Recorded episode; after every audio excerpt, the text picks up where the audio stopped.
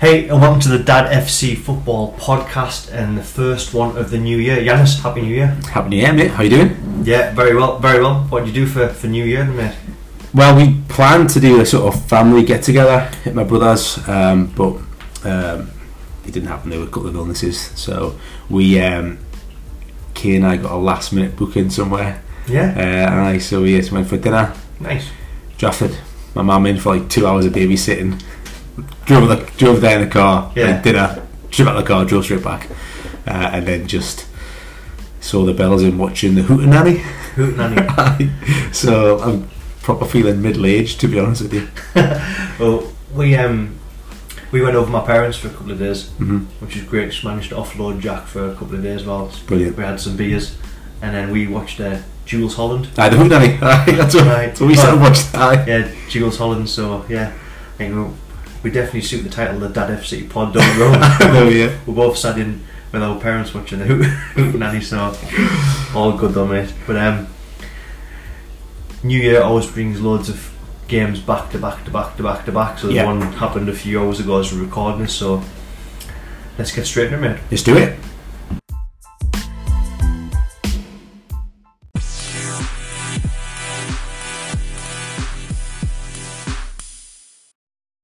So we must start at Stamford Bridge. Chelsea battle at the top. No team can afford not to get 3 points. I know, yeah. That was the only thing that didn't want to happen. Yeah, it was a draw for the title race. But before the game even kicked off, it's been in the news in every football article going like with Lukaku. Yeah. What is your take on that? I don't think it's very helpful for the team, for the squad. I think in isolation you can't really comment on that so much. The issue I have with it is when you hear Tuchel saying he didn't know about it, he didn't know about the frustrations. That would be what I'd take issue with. Why can't you just chat the manager's door and be like, look, you brought me to do this job and now you've changed the way you're playing? That I can get, but not just spouting off in the media. So when it was recorded back in November, so the Italian Sky Sports, or whatever it was, Italian Sky, have had all of this interview for 4 weeks. Is this just a smart move to try and push him to transfer? Like, it happens to be released just as the market's opening, and then there was a report which dug into like how many games, because he was frustrated he wasn't getting played, he's been injured, he had COVID, and at the time when it got released there was only one game he wasn't picked for. And we've seen players like De Bruyne struggle after COVID and stuff, and like really took another month to get up to speed. So yeah, I think it comes across really petulant, and I think football fans are fickle. So if he scores 20 goals towards the end of the season, Chelsea fans won't care. But right now, I bet there's a lot of Chelsea fans furious that they didn't just go sign Haaland instead. Yeah. I don't think it's particularly helpful, and I think Tuchel handled it pretty much as he said it is what it is. I don't like it, I'd rather didn't see it, I'd rather come to me, and then doesn't pick him. And I think that's probably it. Misses a game, more than that. You can't use £90 million striker. That's meant to be the last piece of the jigsaw. Probably you can't have him missing more games. Was it the last piece of Tuchel's puzzle? Did he want to bring him back in? Has it Chelsea brought him in? Like, you don't go and sign a striker for 100 million. And then start playing false nine. I know, yeah. Like, and he is a target man, slash a man that can play up top by himself. Like, if you want to play the 4-2-3-1, like whatever it is you want to play, and then you spend 100 million on someone that doesn't fit into the system that you're going to play. Yeah, maybe it wasn't Tuchel signing. You don't know directors of football and. Don't really know how Chelsea operate in terms of the transfer market, but it must have been Tuchel's signing, because Lampard got free rein. He signed everyone he wanted, didn't he? But then there's that bad management from Tuchel when you sign someone and change the style of play. Probably 90 million. Probably awful management. Or has the style of play changed based on the fact that Lukaku was injured and not featuring? And I don't know. I just don't think it's helpful. I think it's just like any of the sort of in a difficult run of fixture, sorry, difficult run of form where they haven't really been kind of firing, mm-hmm. have that come out as well. And then they go, the game kicks off and they go 2 down really quick. Yeah, yeah. And at that point, I thought Stamford, like, I just thought the place was going to absolutely erupt. Yeah. The decisions kind of went against them within the first, like, however many seconds it was, where Mane, red card. Yeah, I don't know. What do you? I don't know. I think he can be sent off for that easily.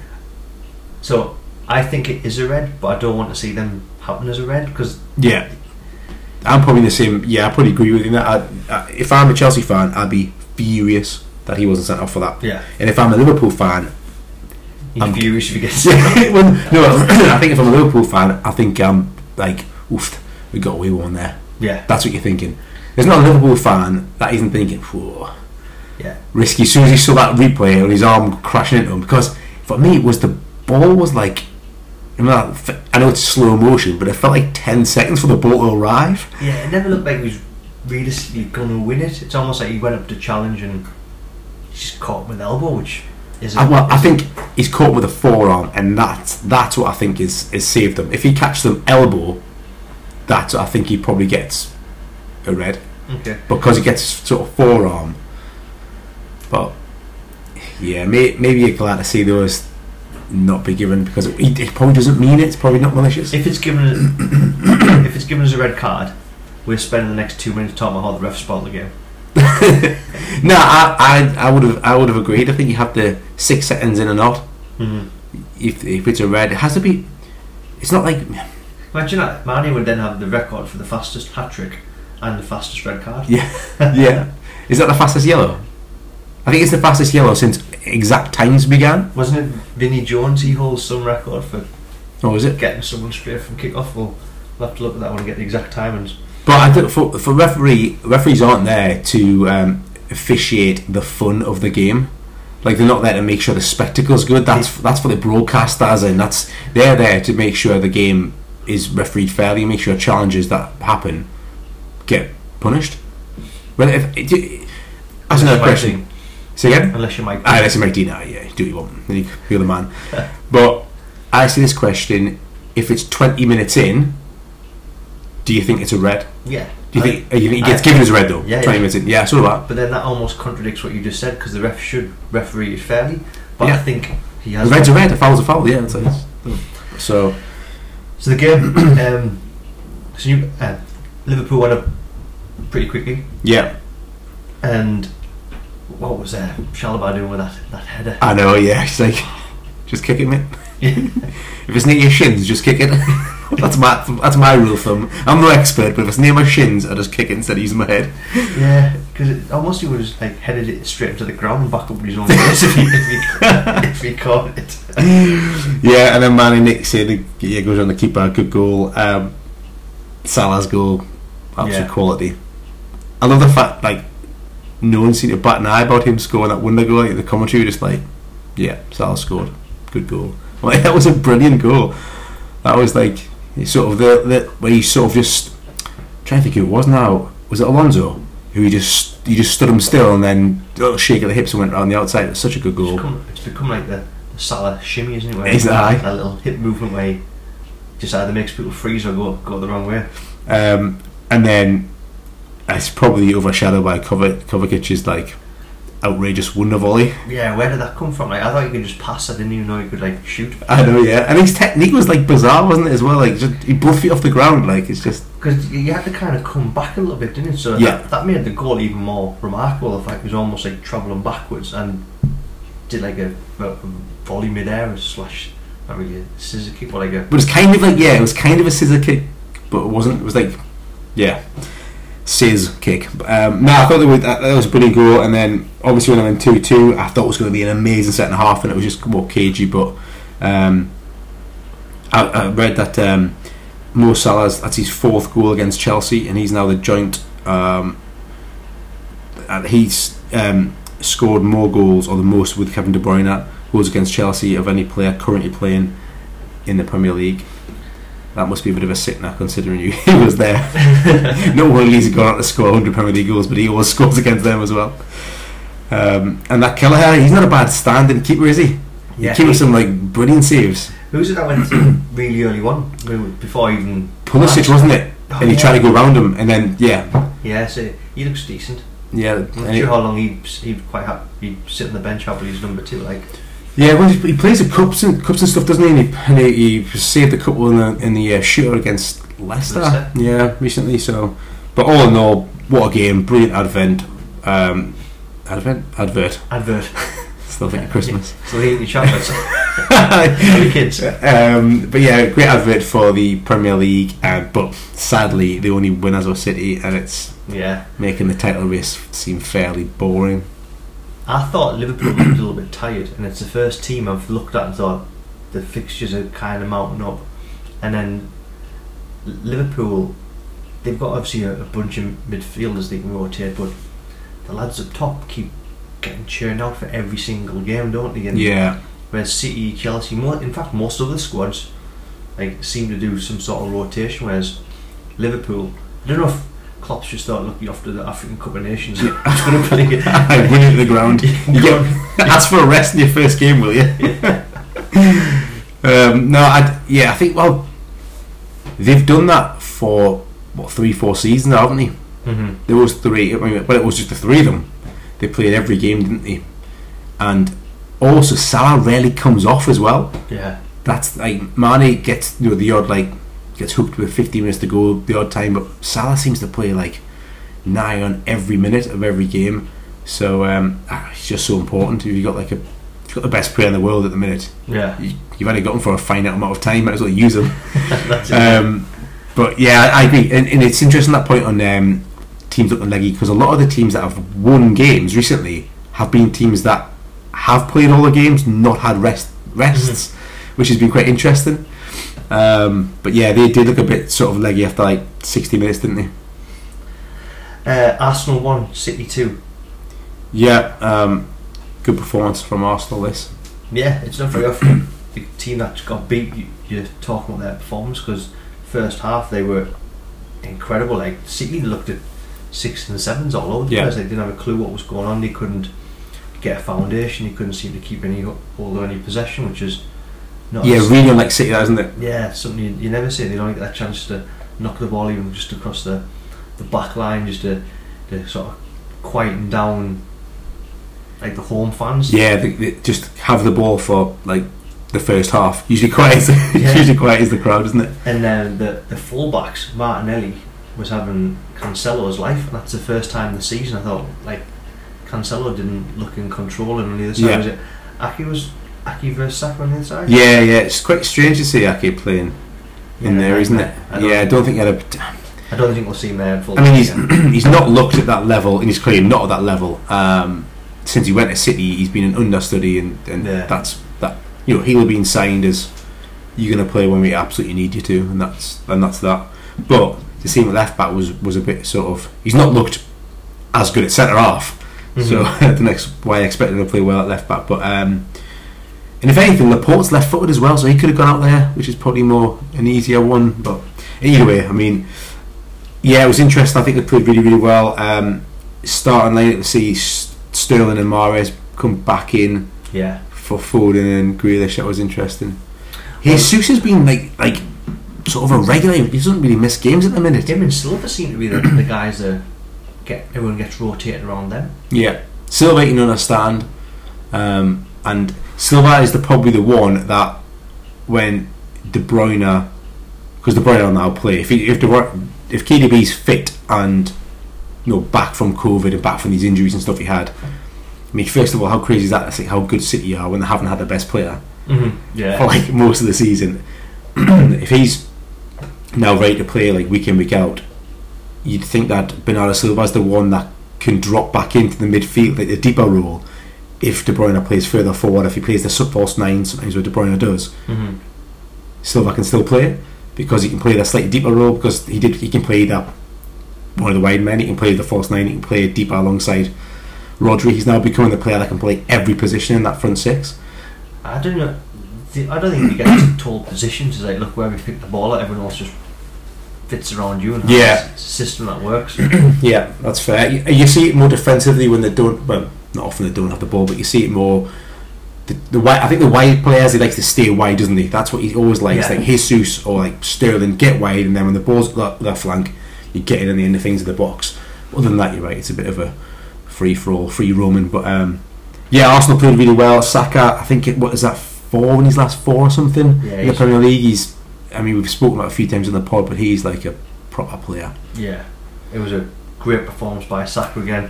It's almost like he's coming of age, like stepping up into this yeah. When Arsenal really needed the young'uns, and then Arsenal did the Arsenal. Yeah, there was a quick pen. Is it pen? Yes, yeah, I think it was. He's caught him. The fact he had all of his shirt didn't help. Yeah, I think so. Because you said the Madison pen at against Newcastle was a pen, didn't you? And I said I didn't think it was a pen. I think he was going over before the leg was there. Yeah, I think it, obviously as a Newcastle fan, I didn't want it as a pen. But yeah, it's he's had some sort of connection with him. So was that? I didn't think the Madison pen was a pen. I think he was going over before, and I think the only difference for the Bernardo Silva one, because I think he was going over at the same before as well. I think the only difference is the shirt pull. If he doesn't pull his shirt, I think there'd be complaints about that because he's got a shirt. Doesn't know how long you have it for that. A lot of people complain about it because his feet were flying behind him and all that. But once you pull the shirt as well as clip him, yeah, gosh, it's got to be a pen. And the fact is Xhaka as well, he's got that rep of just yeah, Xhaka.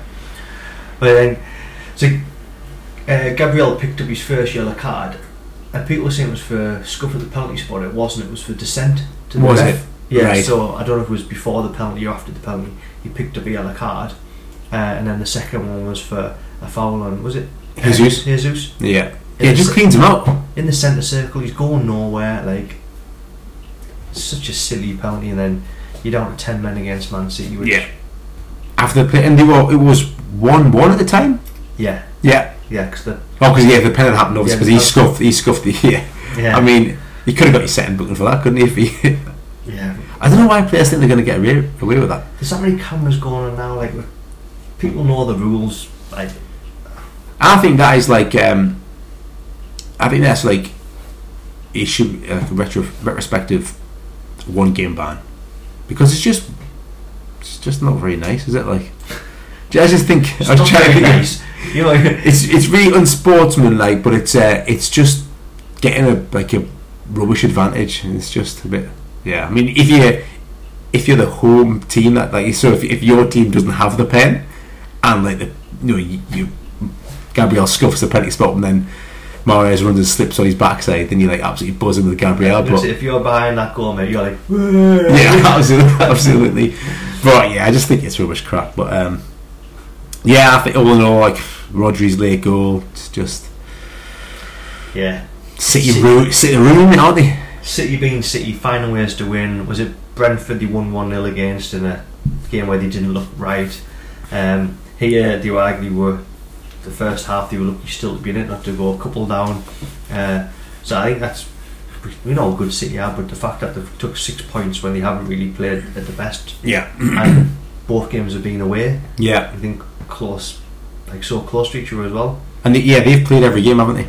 Yes, I mean they have a huge squad, they should play every game, but did you hear Souness's comments? Yes, him saying that he thinks is the best squad of players ever assembled in the Premier League era. Hard arguing it. It's got to be close. I didn't give it much thought. I heard the interview, when he was talking about it, and you got to think back to the Arsenal Invincibles, there's some Fergie squads that did the treble, but they would have always had 4 or 5 players that couldn't not play. But these the fact we go back to De Bruyne, their best player for 4 seasons or whatever his Harling's been there, basically he's been so good and so relentlessly good for them, and he doesn't even play for half the season and they're still top of the league. 10 points now ahead? 10 points, yeah. 10 points, and De Bruyne has basically started playing well in 3 games or something. So City's already up, they've played 20 games, 18 to go, they've lost 2, so they realistically need to lose 4 games. It's just not happening. And is it Liverpool or Chelsea, whoever's second right now? They need to win every game, pretty much. Yeah, I think Liverpool or Chelsea need to go on a City kind of run where... So I think when City won the league, they had 17 wins in a row. I think Liverpool won like 16 as well, but like City just kept winning every single week. So that's the issue. It's not the fact that are Liverpool capable, probably not without Mane and Salah, but would they, if they had them two, would they be capable of winning like every game to the end of the season? Yes, they are capable, but so are City. That's the issue. It's just the level is just like 100 points is like the minimum to win the league these days. It's just insane. But then this is what we spoke about last week on the pod, and if you haven't listened, we went a bit more in detail, like is the Premier League broken? Like Pep's been over here for 5 years and like just knocked the Premier League. Yeah, just ruined it. Yeah. He's almost doing what Fergie did. Yeah, just monopolising every single league title. But massive win, I guess, in the title race, and that probably deflates the rest of the teams around them. Yeah. Well, let's talk about battle for fourth. We'll talk Arsenal there. Yeah. After that, we've got Palace 2, West Ham 3, and a London derby. West Ham destroyed them in the first half, went up 3-0. Second half, there was a fight back. Mm-hmm. Edouard. Is it Elise? Yeah, Elise. Yeah. Free kick in the 89th, 90th. Yeah. And then there was that. He got the assist as well, didn't he? He got the assist for the Edouard goal. It was his cross, yeah. And then there was that overhead kick attempt with pretty much the last kick of the game. I know. That, oh my God, that would have been. Is it Mateta or something? Yeah, that would have been the mate, because that was like the technique.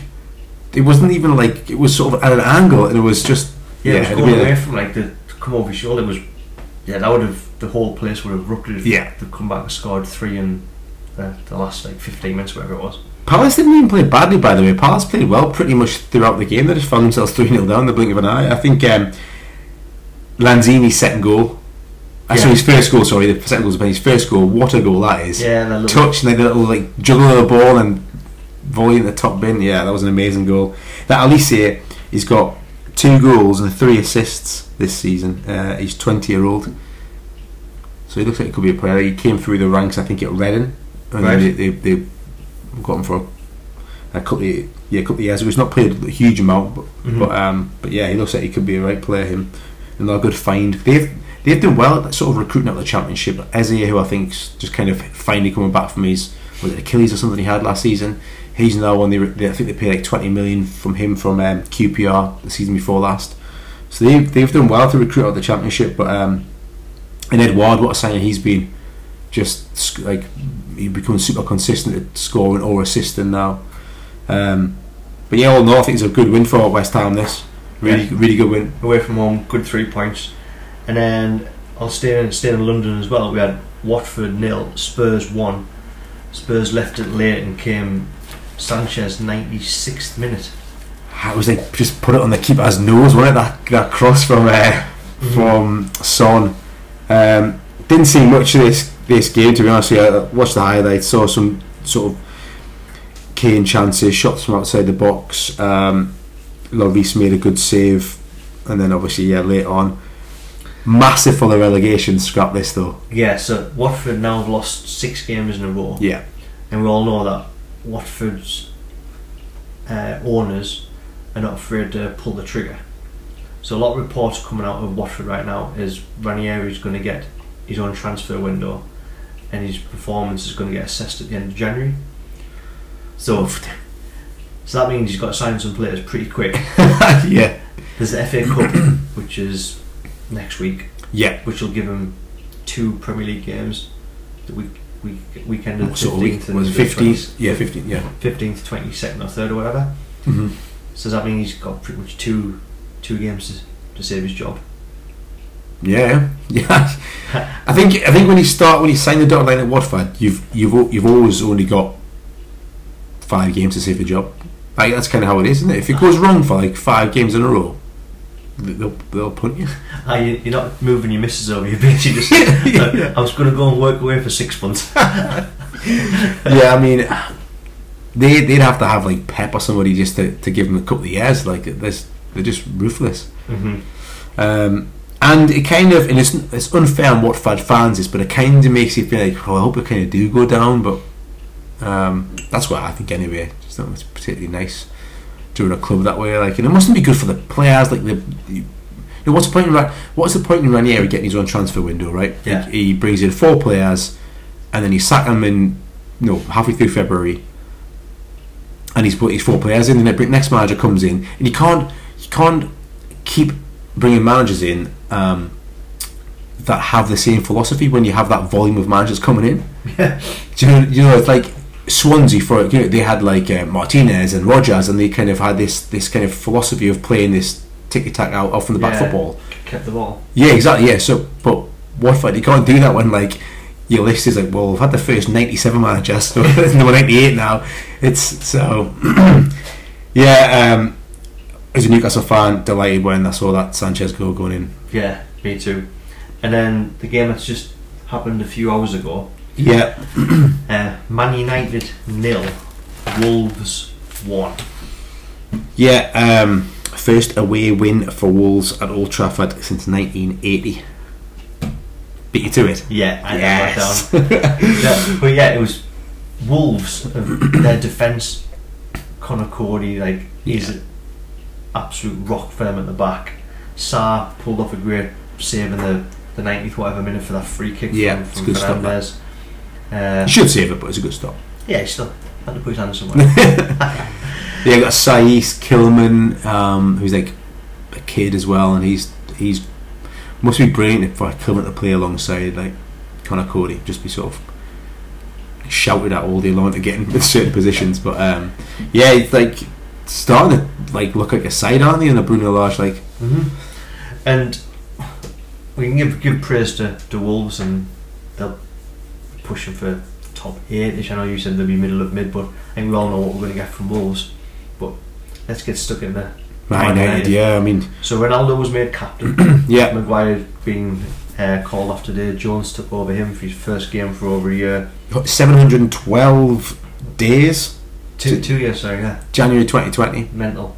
Good that though. I'm glad to see him back. Yeah. So, the first half, Greenwood was the person who had the most attacking opportunities for Man United. He got hauled off. Yeah, that was strange, wasn't it? That. Yeah, and this 4-2-2-2 formation that Rangnick's playing. He's playing the two holding defenders, midfielders. He's playing the guys out wide. He's playing the two up top, who are both not really mobile. You can see them trying to drop in now and again, but they're just not quick enough to be constantly having that work ethic. But I just feel like United's leaving this huge gap in the middle of the park, which is almost inviting people to play against them. And so many teams now play with three in the middle of the park, don't they? So it looks like they're always going to get overrun. And Ralph Rangnick came out and said earlier on this week that they've played the bottom three, which was Norwich, Burnley and Newcastle. And he said that bottom three is would not be a bottom three in any of the leagues that he's managed in. So it's almost like if he come out and said "Oh, I wasn't expecting it to be this tough." I personally thought he did an okay job because he stopped them conceding goals. If you think they conceded, was it 4 against Watford? Yeah, that was awful. That, I mean, that was a shocking display. That wasn't it? Yeah, because that was Ollie's last game, wasn't it? Yeah, I think so. Yeah. So the fact he shooed them up, they got 10 points from 12. I know it wasn't a United way of playing. I thought, well, he's not going to be listening. Yeah, it wasn't pretty, was it? Yeah, but he's not going to be listening to all that where everyone's saying they want to see 3 or 4 goals a game. His first job's going to be, let's stop conceding goals and get some points on the board. Yeah. So before today, I thought he did an okay job. Any team would take 10 from 12. Yeah. Today, I think he's going to get questioned a lot more because he didn't create any opportunities, and Wolves looked the better team at Old Trafford, which... Well, this is back-to-back games now that I've watched Man United in and been really surprised that they can't seem to find a pass. They can't, do you remember when Fergie changed their strips at half-time because they were wearing grey and they couldn't see each other? I'm thinking, has that got shades of grey in that Man United strip? Because they can't seem to find, simple 5-6 yard passes and they're going astray and overhit, underhit. Rashford had a chance to slide, I think it was Ronaldo through, and Sancho just... Don't pass it, go round a man, that's your job. And it's just, I think there are still huge issues at Man United, and I think he's trying to, do you think he's trying to shoehorn this tactic into these players into this tactic in its... Yeah, it doesn't seem like it's the right people for it. I think McTominay and Matic playing a full 90 minutes, like, he just doesn't got the legs anymore. He hasn't got the legs, has he? McTominay, if they're going to play then Haaland defenders, so Haaland midfielders, they've got to be able to pick a pass and play a little bit longer, whereas McTominay struggles to pass 5-10 metres at the moment. But I know, yeah. They want to either carry the ball out because they're sitting deeper, so he has to carry the ball 20-30 yards, or be able to hit a long ball, which they... But it's also options on the ball as well. When you see they've got that sort of gaps in the middle of the park, well, who's McTominay meant to find? That's... I like the idea of Cavani alongside Ronaldo, but the issue is I don't think you have Cavani alongside Ronaldo and Bruno Fernandes in the same side. If you have Cavani alongside Ronaldo, from my mind, then it's just get the ball wide and get balls in the box. Yeah, it's got to be... Like, they're really good in the air, and the movement for the pair of them is like exceptional. Yeah, so they've got to go like traditional Man United 4-4-2. Yeah, like the 90s and 90s, like put it to the wingers who are really good at crossing the ball. We've got two guys that can head the ball up, take it down and shoot, where the team was launching the balls over the top to Ronaldo, who can sprint fast over a short distance but not over. Yeah. And Cavani, like I said, good movement but not a sprinter. The other point I've got to figure is the subs he brought on Rashford, he brought on Bruno, and he brought on Ananganga. Okay. And Jesse Lingard sat on the bench. Yeah. I'm not saying he's going to change every single game, but he's a creative player who sometimes has that touch, you know, and he can just find a way of creating a goal or creating a chance. Like loads of energy as well. Yeah. He'll run for... It must be horrible to try and play against a mark because he's just that little annoying. Now he's found his feet again. Now, like, I mean, after the West Ham loan last season, I really thought he'd get more opportunities, but he just hasn't had a kick, has he? No. He has to go now. I know, kind of up top, Lingard has to go now. He has to go and find a new club because he is not going to play any football at that club. But that's... He needs to go and save his career. Yeah, absolutely, 100%. And his international career, he should be involved in the England squads. He should be looking at players like Madison and stuff, that, and like looking at those kind of players that are people saying, "Oh, is he going to get back in the England fold?" He must look at them thinking, "I should be ahead of those guys." Yeah, I agree. I like Lingard as a player, and I think he should definitely be in Newcastle. Premier. I would love him to come to Newcastle. But and then last point before I move on, mate. So Ragnick's got a 2 years on his contract after the season goes as a consultant. Yeah. Can you imagine if United get knocked out the cups, finish 6th or 7th, and he's going to have managers come in below him and he's going to consult them? Yeah. Oh, sorry, they're going to have to go to him for consultation, where he's going to... Is a consultant job going to be around the kind of director of football kind of vibe? Can you imagine though, like, your boss being someone that's not very good at your job? Yeah. And probably some people listen to the podcast. No, but you know I can't imagine that going, actually. I get what you're saying. I just think I think it's a poison chalice at the minute, Man United. I said it before, there is so many lightings in my eyes to that Chelsea side squad a few years back that just, when they didn't fancy it, they didn't fancy it. There's so many arms waving. Did you hear Luke Shaw's interview afterwards? No. So Luke Shaw came out and basically said that everyone in the dressing room is pulling the same way, but when we go on the pitch, it's like we're not together, or there's like we're not a team. That's bad to hear. Yeah, and then he went on. Then he kind of, as if he sort of wanted to talk about something else, just talked for like a minute and a half about Phil Jones, how proud he was of Phil Jones and the stick he's got, and yada yada yada. And come back, and then the reporter went back straight away and went back to him. Tell me more about the that lack of team sort of bonding or whatever it is. But so that, I think that's quite... Under a new manager bounce. But I've said it before, the big personalities, Bruno Fernandes, Ronaldo, Pogba, like even Varane, he knows must be able to join coming here to De Gea. He's not afraid to say what he's thinking. So De Gea's come out publicly and sort of said, we don't know how to defend or attack, like a couple of weeks back under Oli. Yeah. You've got Bruno Fernandes and Ronaldo throwing their arms around every time they play if a pass goes astray. Harry Maguire is a captain who has forgotten how to play football.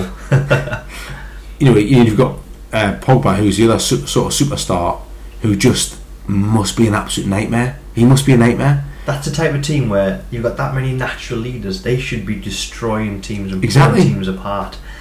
And You mentioned Ronaldo there. Yeah. I think there's two games I can think of where he's thrown his arms up in the air, stormed down the tunnel at the end. They just give him the captain's armband.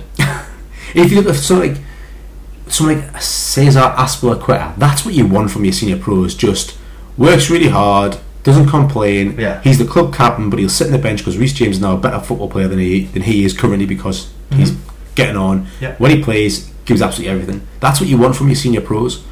Yeah. But like these senior pros, just like they would worry me, and then and I think the even more worrying that is the sort of the kids. Greenwood seems to be like the one that is performing but can't seem to play enough football. I think you start building a team or attacking options around him. Yeah, because he's the guy that he's creating things, and then you have look Sancho and Rashford. Sancho obviously first team in the Premier League. Yeah, give him a run to get used to it. I agree. Yeah, but I do. You can't really do any worse.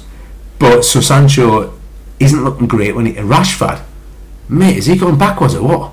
Yeah. I mean, Rashford, he in my eyes, he is definitely behind Greenwood and Sancho, 100%.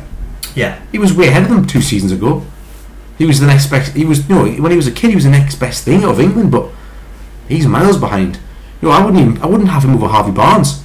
Yeah, he's nowhere near the England squad. So, and that's the level which he sort of dropped, and so that would be the concern as well.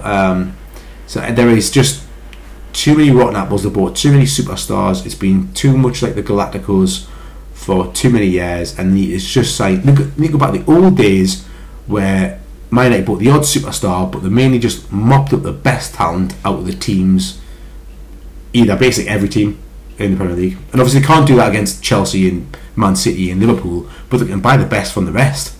That team of superstars, there's only a small number of people that can handle a team like that, and they're never going to get them because one's managing Man City and the other's managing Tottenham.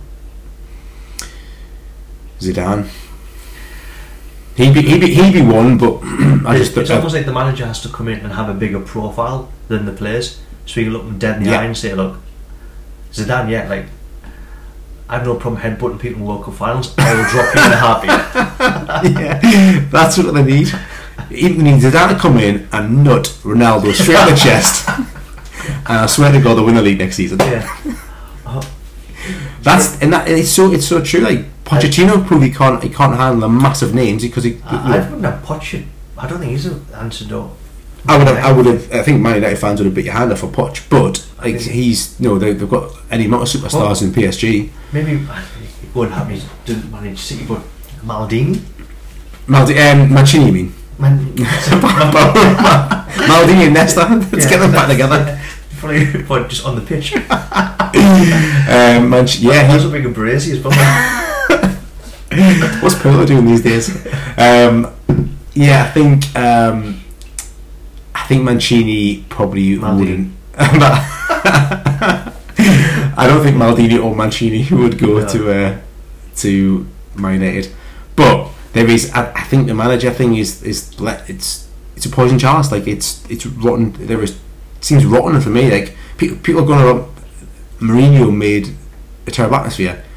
He's the last person that did a good job there. Yeah, his stats is second to Ferguson.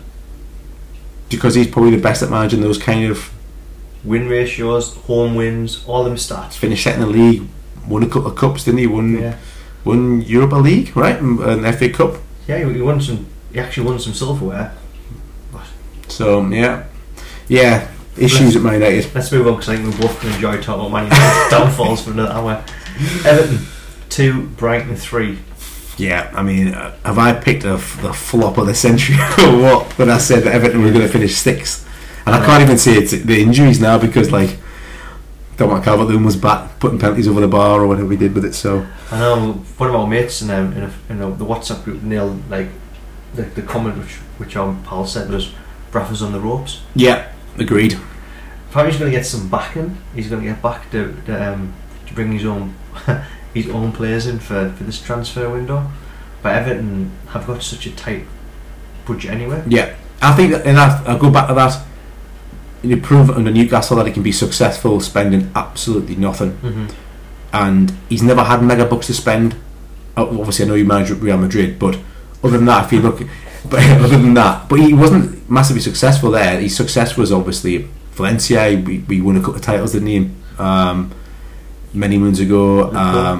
Obviously Liverpool, yeah, but that they would have been shoestringing compared to sort of United at the time and stuff like that. And obviously Newcastle. So he's never had. I think he's the right kind of manager for the situation that that Everton find themselves in, spending nothing in the transfer market. Basically, he's got a thick skin as well. Like, yeah, he doesn't care, does he? Not one bit. Like, he just has his job, knows what he's got to do, and ignores everything else. Because he must be getting some absolute abuse sat in that dugout for 90 minutes. And his family's, he's probably loving life back with his actual family back at home. So I think he'll stay, and I've said it before, unless they are in the relegation zone, which they're not going to be, even though they're flirting with it, by the way, because they're down there. Yeah. But unless it gets to that level, I think he'll stay because he's spent nothing. It's surprising, Dino on the bench. I thought that was quite interesting. So Dino, so he played three at the back and played the two wing backs, but he had Dino on the bench.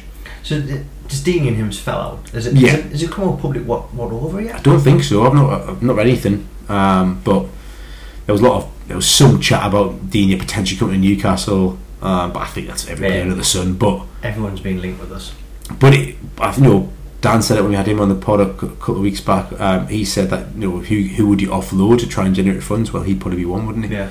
So he potentially could be offloaded for sort of 25-30 million, then he could free up some cash. Now he's got previous to that, Benitez, he did it with like Mitrovic at Newcastle. He just didn't play him and just sold him to free up some money to bring some other players in. So, but yeah, Brighton, another good win for them. They can sort of get the season back on track. So Brighton, there's only 3 teams lost more games this season than Brighton. Interesting. That's the top 3. Bottom 3, you mean? There's only 3 teams lost less games. No, less games. I thought you said lost more games. Did I say more there? This cup of coffee must be kicking in it. So yeah, Brighton have lost 4 games all season. Yeah. The top 3 were all the only ones that's lost less. Yeah. I think obviously they're draw specialists, but over the last couple of weeks they've turned those draws into wins, haven't they? It's mad to think that was only a month ago Potter was getting it in the neck from Brighton fans and they were getting booed off. And they're unbeaten. It's like which way you look at it, because they were like unbeaten in like 5 or something, but had no wins in 7. But they had like 5 draws at the same time. So I've said it before, I think Potter's doing a brilliant job there. That's a good win for them, that going away to Everton. It's a really good win that, and obviously they were 2-0 up and then pegged back a bit. McAllister's second goal was an absolute peach as well. Leeds 3, Burnley 1. So this was a big game for the bottom. It's giving Leeds a bit of breathing space. Like when Daniel James got the 3rd goal, you saw Bielsa like hugging, I think it was his translator at the end. Yeah. Shout and tell him I love him. I do love the fact he still goes out the translator. It's great. He must speak some English, man, but it's just brilliant. But massive win. If anything, bigger loss in the grand scheme of things, like bigger loss for Burnley than like the win is for Leeds. If that makes if the sort of dynamics of the bottom sort of 5. That's the type of game where if Burnley's staying up, you'd expect Sean Dyche to pull out a draw. I was going to say, if you look at the last couple of games, lost to Leeds and lost to Newcastle, but.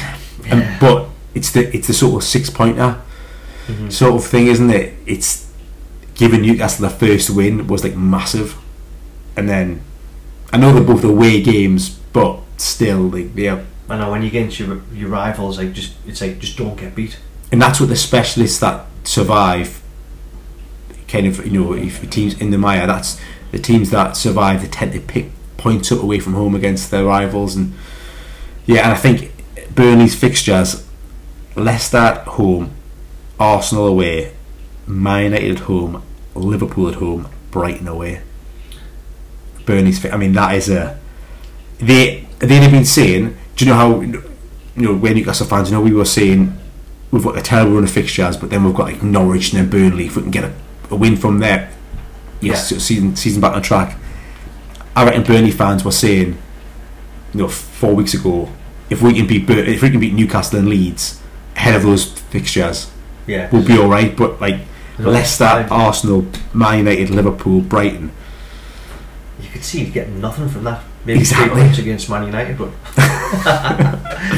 No, but if they lost all five there, none of them games would be a surprise, would it? No, and I think we've said it a few times now, if you flirt with relegation year in, year out, no one survives forever. You go down. Yeah, you get caught. Yeah. And that's so this could be Burnley's year.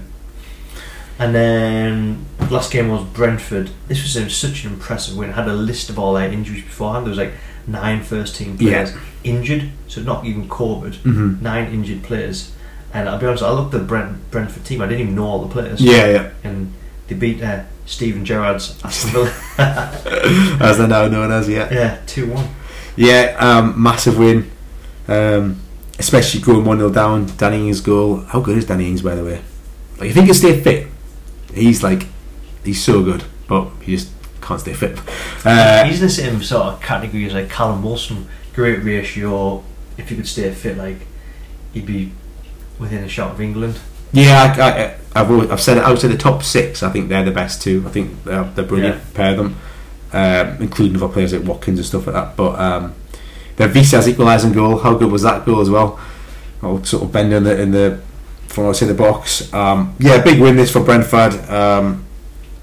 I was sort of rooting for Villa because I thought Brentford might be in it, but I think Brentford just got, they might go on runs of 3 or 4 games where they get beat, but they've got a result on them. Mm-hmm. That's like, you know, Norwich, you can't see Norwich winning again. Like, Brentford win the odd game, whereas lots of other clubs, Newcastle included, draw a lot of games. Absolutely, yeah. And then the only game that was postponed from this sort of little group of 10 was Newcastle Southampton. Yeah, which was an incredible game for us to get postponed. Much to like the dismay of some of the Southampton fans that were. I was reading some things on Twitter. Somebody was calling for this game to be replayed with the same squads they currently have. I mean, I don't know if we've. What if we sell 5 players? You have to come back. Yeah, but I think I can see why some fans would have been frustrated, but it is what it is. That's the rules is rules, and for timing wise for Newcastle, not having a game until halfway through the January transfer market could be absolutely massive. So. Yeah, magic. And the only games I wanted us to play and get out of the way with was City, Man United, Liverpool. Like get them out of the way with the ones where you can see us picking up points. Everton, Southampton got postponed, so yeah, as a Newcastle fan, you're happy with that. And that rounds it up. Yeah. Yep.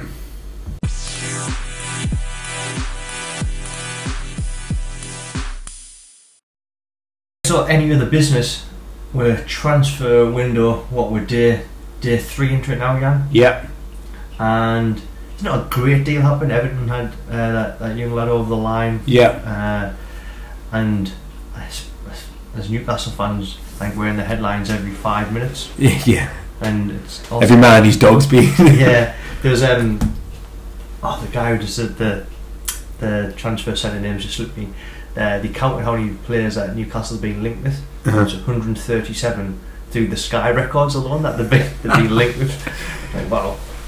I mean, yeah, Sky are peddling out some nonsense, aren't they? Though some of the stuff that they're putting out in terms of their the rumours section, which is just their way of saying anybody. Yeah, it just fills their time. So Trippier looks like it's done. You can obviously. Are you confident? Yeah, I am. I think you can read quite a bit into Simeone's comments, saying basically it's up to him to decide now. That basically seems like the clubs are close to an agreement or at an agreement. Because if Simeone came out and said, no, he's staying, we're not selling them, then you'd be like, oh, fair enough. But he's come out and said it's up to him. And then, he's a little sort of walk round and he's like last off the pitch, clapping, applauding the fans, the Atleti fans, so...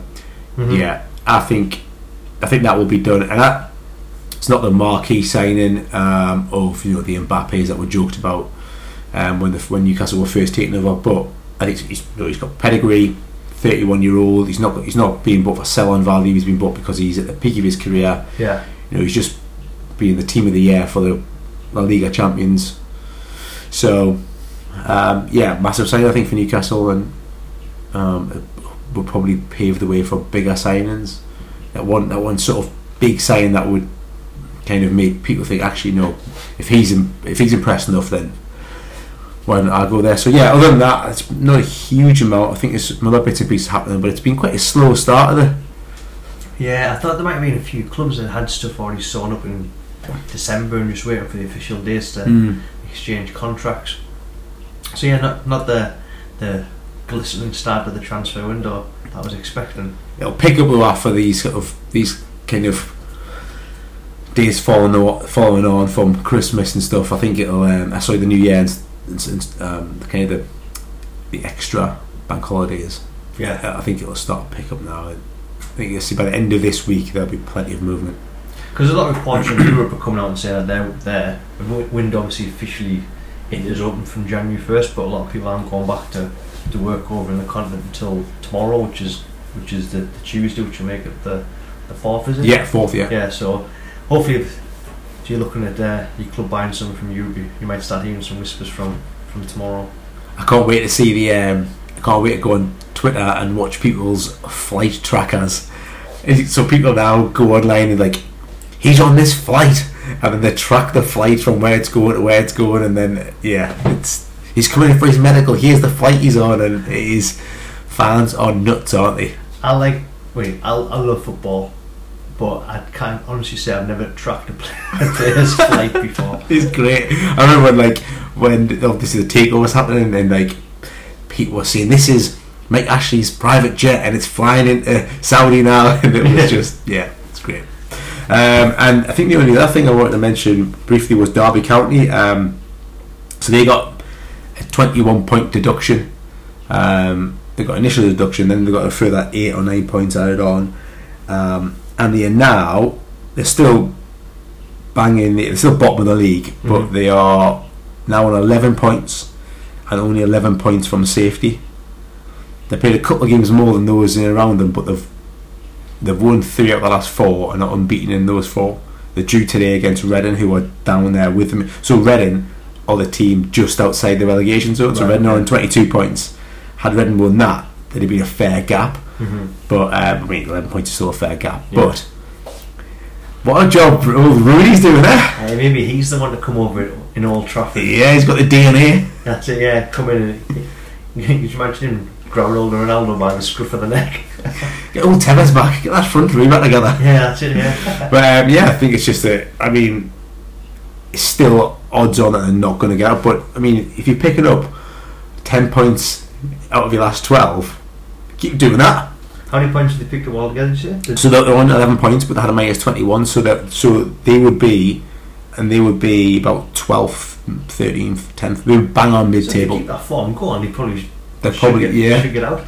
And if I remember rightly, I remember watching Rooney interview at the start of the season when they were about a week away from the season kicking off. They had 7 full first team players registered there. Yeah, it was mad. So even for them to field the team was such a huge effort in itself. Yeah, no, he's done a good job there, and I think it would be. They've obviously this club's been nearly sold. There was one guy that had the paper was to be signed and then pulled out last minute for whatever reason. So the fans have been through the rigours, but it'll be a cool story if they survive that, because I don't think anybody else would have taken that big a points hit and survived.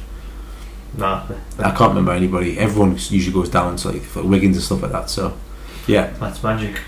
But yeah, other than that, I think that's it. Yeah, any other business wrapped up?